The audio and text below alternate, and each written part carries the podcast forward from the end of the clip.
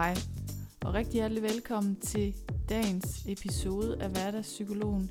Det her er den sjette episode, jeg laver, og i dag skal det handle om naturterapi. Så lige nu der sidder jeg på mit kontor og kigger på regnfulde øh, vinduesruder øh, og en rimelig ruskende øh, hvad kan man sige, vejrstatistik udenfor. Det rusker i hvert fald i de træer, jeg kigger på, og bladene, de blade, der er tilbage, de blæser i vinden. Så altså godt med regn og blæst, og underligt nok inspirerede det mig faktisk til at lave den her episode, der handler om naturterapi. Altså, hvordan det kan være helende for vores nervesystem og bevæge os rundt ude i naturen. Øh, naturterapi er sådan et fænomen, der er øh, i stigende vækst. Altså det er en, et moderne fænomen, øh, som jo handler om, at vi skal opholde os mere ude i naturen, end vi har gjort hidtil, øh, og som vi jo naturligvis har gjort i, øh, i gammel tid, skulle jeg lige til at sige. Altså at vores øh, nervesystem og vores biologi er, er udviklet og tilpasset til at, op, at opholde os i naturen. Så for eksempel i Japan, der kalder man det skovbadning, altså at man går en tur i skoven og bader sig i de sanseindtryk og øh, den stimulerende effekt, det har på vores nervesystem. Så det jeg vil tale om i dag, det er, at jeg vil gennemgå, øh, hvad kan man sige, forskningen og nogle af de, øh, hvad kan man sige, også egne erfaringer, jeg har med, hvordan hver vores sanser bliver påvirket, når vi er ude i naturen, og hvorfor det virker øh, balancerende eller helende på vores nervesystem. Så det første, jeg kommer til at tænke på, når, når jeg bevæger mig i naturen, er synssansen. Så der sker jo noget helt tydeligt med vores øh, synsindtryk, når vi bevæger os ud i naturen. Der er flere elementer i det. Det første, jeg vil tale om, er lyset, som er herude. Øh, lyset, som vi jo oplever, de indtryk, vi får fra lys, når vi går i naturen, er jo sammensat på en naturlig måde, hvis man kan sige det sådan. Øhm, naturlig er selvfølgelig lidt et udvisket begreb i dag, men det handler egentlig om, at der er nogle, hvad kan man sige, øh, frekvenser af lys, som, øh, som i en blanding op, øh, en blanding udgør det naturlige lys, vi oplever udenfor. Og det er en blanding af de her meget blålige farver, men også rødlige farver, så der er meget bredt spektre af forskellige farver i det lys, der er i det naturlige lys. Og det her, øh, den her ratio af de forskellige frekvenser ændrer sig hen over dagen. Så for eksempel når solen står op, så ser vi det her meget rødlige og orange, gule lys, varme lys, Øh, og det samme, når den går ned igen. Og midt på dagen vil der så være mest af det blå lys, eller det her stimulerende, øh, stimulerende lys, øh, i den her, den her ratio, kan man sige. Så der er det altså ved højlys eller midtdag, vil der være mest af det sådan, øh, det lys, som vækker os og vækker vores øh, nervesystem, men også jo påvirker vores døgnrytme. Så vi er vant til egentlig at Øh, blive reguleret af lyset, øh, sammen med andre faktorer, selvfølgelig i vores miljø, men vores døgnrytme er vant til sådan at følge øh, lyset. Og det har vi jo selvfølgelig, mm, hvad kan man sige, modificeret i moderne tid, hvor vi så har skabt det elektriske lys, og jo kan, hvad kan man sige, arbejde længere, end, øh, længere tid, end, end det solen tillader os, men også jo bliver påvirket af det her lys fra for eksempel skærme, computerskærme, tv-skærme, som har øh, en høj ratio af det her blå lys, hvilket gør, at det faktisk stimulerer os og vores hjerne til at tro, at det er højlys dag. Det kan forstyrre vores døgnrytme, og på den måde øh, forstyrre balancen i vores nervesystem mellem det her, det, den sympatiske respons, som er sådan den stimulerende, opvågnende, øh, handlende respons, og den parasympatiske, som er den, der afslapper os, hviler og fordøjer osv. Så vi kan altså komme til egentlig at jo, hvad kan man sige, øh, ikke øh, bevidst øh, fortælle vores hjerne, at det er højlys dag på mange tidspunkter af døgnet, blandt andet når vi går i seng, hvis vi sidder med en skærm, som har øh, meget det, det her blå lys, og ikke har et filter til ligesom at neutralisere det. Så man kan have, få forskellige filtre, man kan lægge på sin øh, skærme. Blandt andet er det jo indbygget i mange skærme nu om dagen, som hedder det her natfilter hvor den så skruer ned for det blå lys og skruer op for det orange lys. Men man kan sige, at fordelen ved at opholde sig i naturen er, at det her jo regulerer sig fuldstændig, som vi er bygget til. Og derfor kan selv små ophold udenfor i det naturlige lys i løbet af dagen hjælpe vores øh, døgnrytme og dermed også vores nervesystem til lige at balancere sig. Nu er vi på det her tidspunkt på dagen, nu er vi på det her tidspunkt på dagen. Og derfor er det jo virkelig godt øh, at, at opholde sig ude, øh, især i, øh, hvad kan man sige, første halvdel af dagen, så man faktisk vækker nervesystemet her, sådan at den igen om aftenen kan falde til ro, men det er faktisk også rigtig givetigt at gå en tur der i skumringen, og simpelthen øh, næsten hjælpe nervesystemet til at, at falde til ro og gå ind i den her søvn, søvndysende tilstand. Det var den første ting. Den næste ting, jeg kunne tænke mig at snakke om, det er farverne, som vi bliver stimuleret af ude i naturen. Øh, der er lavet forskellige forsknings, øh, hvad kan man sige, studier på, hvordan farver påvirker os. Og især farven grøn virker rigtig godt på vores nervesystem. Blandt andet har man lavet studier af, at, øh, at øh, mennesker, der arbejder på et kontor, som har udsigt ud til et grønt areal, altså ud til nogle træer eller på anden måde noget natur, øh, faktisk føler mindre, øh, hvad kan man sige, stress, eller mindre, øh, øh, hvad kan man sige, har en bedre, et, et mere balanceret nervesystem. Så for eksempel de farver, vi bliver stimuleret af ude i naturen, er jo også nogle sanseindtryk eller nogle synsindtryk, som vi øh, har vendet os til i, øh, i naturen, og derfor også virker beroligende på os. Den næste ting kan være det her variation, den her variation, vi får, når vi opholder os udenfor. Så der er en større variation, for eksempel også i distancen i vores synsindtryk. Så mange af jer kender måske det her med, at man går en tur, og blikket ligesom falder ud på horisonten, og så slapper man for første gang i løbet af den dag faktisk af i sine øjne. Jeg ved ikke, om der er nogen af jer, der har lagt mærke til det. Jeg tænker i hvert fald tit over det, at det er ligesom om min, de muskler, jeg har rundt om øjnene, lige pludselig får lov at opføre sig på en anden måde, så at min indtryk ikke nødvendigvis er lige foran mig, eller er få meter foran mig, men faktisk, at man kan se horisonten, og man kan slappe af i sin, øh, hvad kan man sige, den måde, man skal afkode sit miljø hele tiden.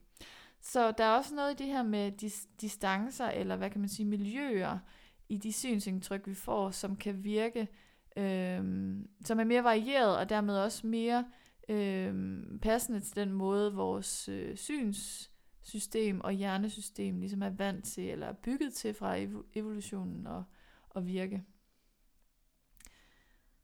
Den næste sans, jeg kunne tænke mig at snakke om, er høresansen. Så høresansen er jo selv sagt de lyde, vi får ind. Og lyde påvirker på samme måde som synsindtryk, hvordan øh, vores nervesystem reagerer. Så for eksempel er der lavet studier af, hvordan fuglesang og den variation, der er i fuglesang, øh, er beroligende for vores nervesystem. Og på samme måde er der også lavet nogle studier af, hvordan musik, og især musik, som vi synes er rigtig smukt og beroligende, faktisk øh, nogle gange har det samme mønster, som fuglesang har. Altså den samme variation i øh, toner. Øhm, så de lyde, der er i naturen, kan også virke rigtig helende for os. Samtidig kan de, hvad kan man sige, ruske lyde, der kan være fra vinden i bladene, også have de her variationer, som kan virke beroligende. Eller lyden af regn, som også har enormt meget variation i den måde, man kan høre, det falder på en vej, eller drypper på et træ. Øhm, og hvad kunne det ellers være? Bare generelt, hvad kan man sige, dyre- og naturlyde har oftest sådan en ikke forudsigelig rytme, som vi har vendet os til er beroligende og ligesom siger til vores nervesystem, at der ikke er fare på færre. Derfor kan høresansen også have rigtig meget gavn af de her gåture eller anden form, andre former for ophold i naturen. Det næste, jeg kunne tænke mig at snakke om, er følesansen. Så her har vi jo selv sagt, altså vores hud, der kan mærke noget, hvor vi kan blive stimuleret på alle mulige øh, mere eller mindre rare metoder. Øh, men huden har jo den her sans til at opfange stimuli. Og når vi går ture i naturen, bliver vi faktisk påvirket af øh, luften omkring os, for eksempel af blæsten, men det kunne også være regnen, der falder på vores ansigt eller på vores hænder. Øhm, alle mulige påvirkninger fra vores miljø, som egentlig også kan virke beroligende på os. Så vi får generelt flere sanseindtryk ude i naturen, end vi gør, når vi opholder os indendørs, som er sådan et, et lidt mere kunstigt miljø at befinde sig i. Øhm, og det kan altså være med til at afslappe vores nervesystem, og ligesom give den noget, hvad kan man sige, baggrundsstøj i de her sanser, som, som den egentlig trives med. På samme måde kan man også sige delvist, at følesansen også er involveret i det her med bevægelse, fordi når vi er i naturen, har vi jo også øh, tendens til næsten altid at bevæge os rundt. Så vores, hvad kan man sige, indre følesans, det man kalder sådan interoception med sådan et psykologisk ord, men den måde, vi kan mærke, at vores puls øh, banker, at vi kan måske mærke blodet, der suser rundt i kroppen. Vi kan mærke vores åndedræt, altså at vi bliver lidt forpustet, når vi bevæger os. Og vi kan også mærke vores hvad kan man sige, muskler, led i kroppen bliver påvirket af for eksempel underlaget, vi går på, eller vinden, eller øh, hvad kan man sige, den måde, vi skal bevæge os fremad i miljøet. Altså vi får den her feedback, når vi interagerer med noget, noget fysisk ude i naturen. For eksempel når man går, det kender jeg meget selv, den her følelse af egentlig at blive lidt øh, mere jordbunden, når man går en tur. Så i starten kan man, kan jeg i hvert fald opleve at gå og tænke rigtig meget over, åh, hvad skal jeg lige, hvordan har dagen været, hvad mangler jeg, er der noget, jeg skal nå, hvad med i morgen, hvordan er mit liv, sådan alle mulige, hvad kan man sige, evaluerende tanker. Og på samme måde kan jeg ligesom også mærke, bliver jeg for første gang måske opmærksom på de spændinger, jeg måske også har ophobet i løbet af dagen. For eksempel hvis jeg har siddet ved min computer hele dagen. Og der kan jeg altså mærke, når jeg har gået måske 20 meter, måske 100 meter, det afhænger af, hvor meget jeg er inde i den her the drill, altså hverdagens trummerum, så lige pludselig, så kan jeg slippe øh, både kro- den kropslige og den mentale, hvad kan man sige, anspændthed. Og det er ikke nødvendigvis samtidig, at de to ting kommer, men for kroppens vedkommende kan jeg mærke det ved, at jeg for første gang føler, at jeg får sådan lidt jordforbindelse. Det er ligesom om mine fødder møder jorden mere. Øhm, og det er som om, at der faktisk også kommer sådan en flow op igennem kroppen, at jeg faktisk slipper nogle af de ans- altså, øh, sp- hvad kan man sige, ans- øh, spændt øh, anspændtheder, skulle til sige, de spændinger, jeg har haft, for eksempel i ankler, eller benene, eller i hofterne, eller i overarmene og, og ryggen her, og min nakken, som vi jo spænder rigtig meget i, både når vi sidder meget ned og arbejder ved, ved en skærm, eller bare generelt, når vi sådan ikke bevæger os nok, så kan vi komme til at sidde og spænde op i skuldrene. Det kan jeg altså mærke, det slipper sådan lidt på én gang, fordi det er sådan lidt en systemisk oplevelse øh, en helhedsoplevelse. Og så kan jeg også mærke, at tankerne slipper, og jeg kommer sådan lidt øh, på samme måde, som at øjnene ligesom kan komme ud i horisonten, så kommer mine tanker også lidt, øh, lidt højere op i et metaperspektiv, hvor jeg mere tænker over, hvordan jeg egentlig har det generelt, hvad jeg godt kunne tænke mig. Øhm, jeg skulle lige sige, hvad, hvad, hvad er det, jeg synes er meningen med det, jeg laver lige nu, og sådan lidt mere hvad kan man sige, reflekterende, men på et højere niveau. Øh, som også for mig virker afslappende i hvert fald at komme derop. Og nogle gange kan man jo også være heldig, at tankerne helt giver slip, altså at man bare egentlig måske går og kan være opmærksom på kroppen, være til stede i nuet. Fordi det er lige nøjagtigt det, øh, naturen er så god til, ved at give os alle de her sansindtryk, så hiver den os hele tiden til stede, eller tilbage til at mærke de her, modtage de her sanseindtryk, og være til stede i nuet, og netop slippe nogle af de her øhm, bekymringer, eller sådan tilbagevendende tanker, som, ja, som netop bekymringstanker kan være, eller øh, at vi kan blive sådan helt øh, opslugt i et eller andet problem, vi gerne vil løse. Det kan også være positivt, at vi sådan gerne vil hen til noget, vi gerne vil opnå noget, men nogle gange kan det også blive fangende for os, fordi det er hårdt hele tiden at være i sådan en præstationscyklus også. eller modus, eller hvad man kan kalde det. Jeg er ked af, at jeg bruger så mange skøre ord. det er lidt en, en øh, hvad kan man sige, det er noget, jeg lige skal vende mig af med, efter at have, have været meget sluset ind i forskning i mange år, hvor man jo netop har et specifikt ord for alle mulige nuancer af et eller andet. Og så når det er inden for psykologien, så bliver det nogle gange de ord, jeg kommer til at hive frem igen. Men jeg vil prøve at ligesom blive bedre til at oversætte dem.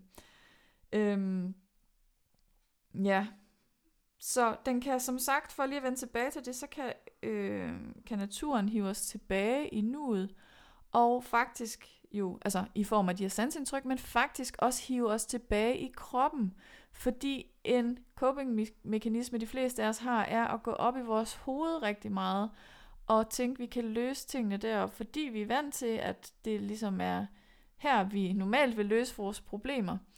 Men vi kan simpelthen komme til at glemme kroppen, og det er der, hvor naturen og bevægelse generelt, især blid bevægelse, kan være med til at vække de her sanser igen, fordi man kommer ned i sin vejrtrækning. Ens vejrtrækning bliver mere fremtrædende, øh, og derfor kan man bedre mærke den, og så kan man komme mere til stede i kroppen og mærke, hvordan man egentlig trækker vejret, og ligesom også tage temperaturen på, hvordan har jeg det egentlig. Så det kan også være her, man lægger mærke til, om man egentlig trækker vejret ned i maven, fordi de fleste af os kan også have en tendens til og have sådan en overfladisk vejrtrækning, når vi er i hovedet, og når vi er i præstationsmode, eller frygt kan det også være, fordi vi er bange for ikke at kunne præstere det, vi, øh, vi, vi oplever er forventet af os.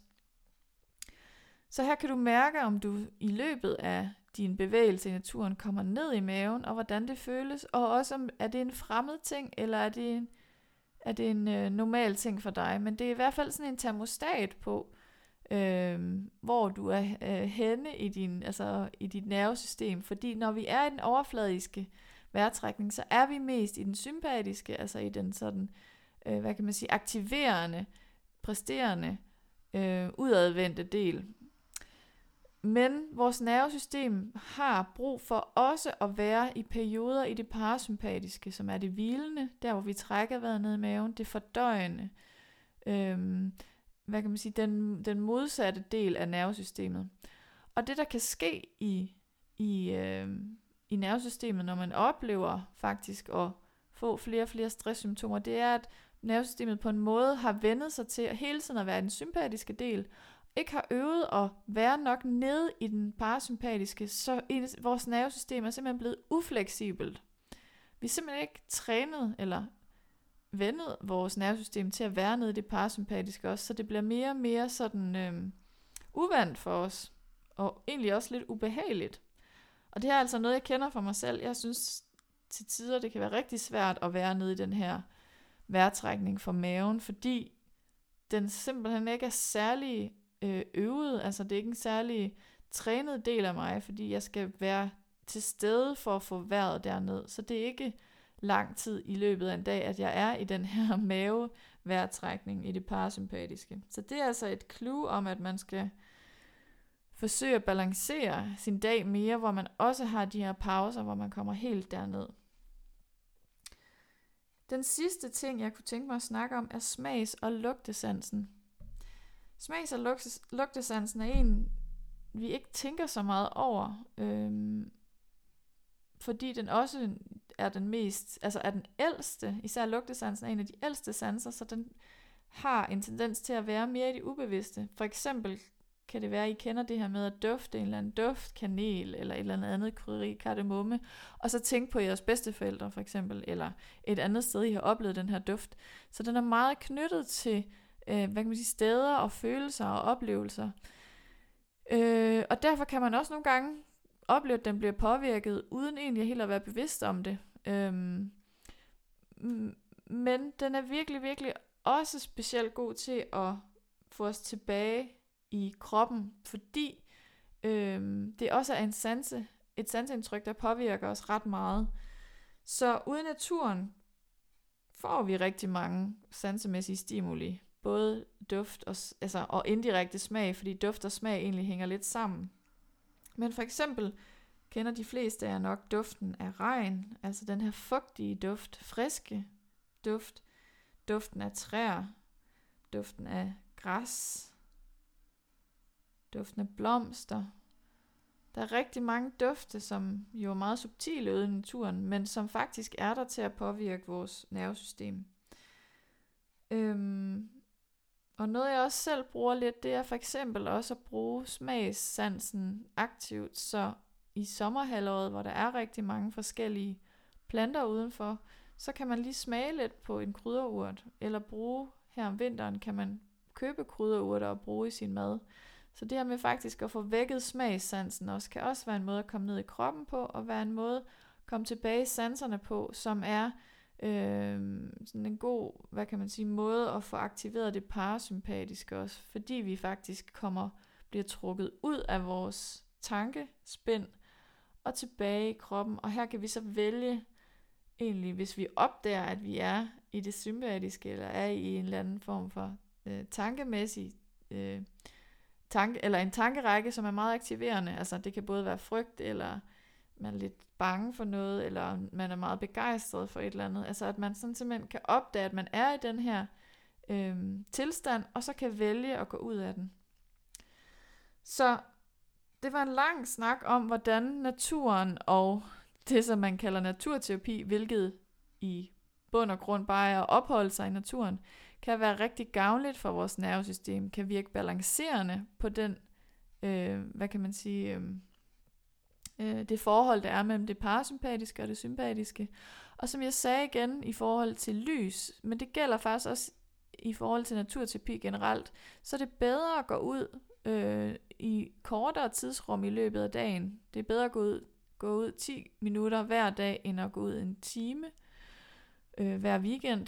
Øh, eller for eksempel bare gå ud i 10, 10 minutter to gange om dagen, morgen og aften, eller middag og aften, vil også hjælpe dig til at regulere dit nervesystem og lige komme helt ned i det parasympatiske, komme ned i hvilet, komme ned i en bedre balance i hvert fald, før man så igen kan gå ind og øh, optage de her mere, den mere aktiverende, sympatiske del.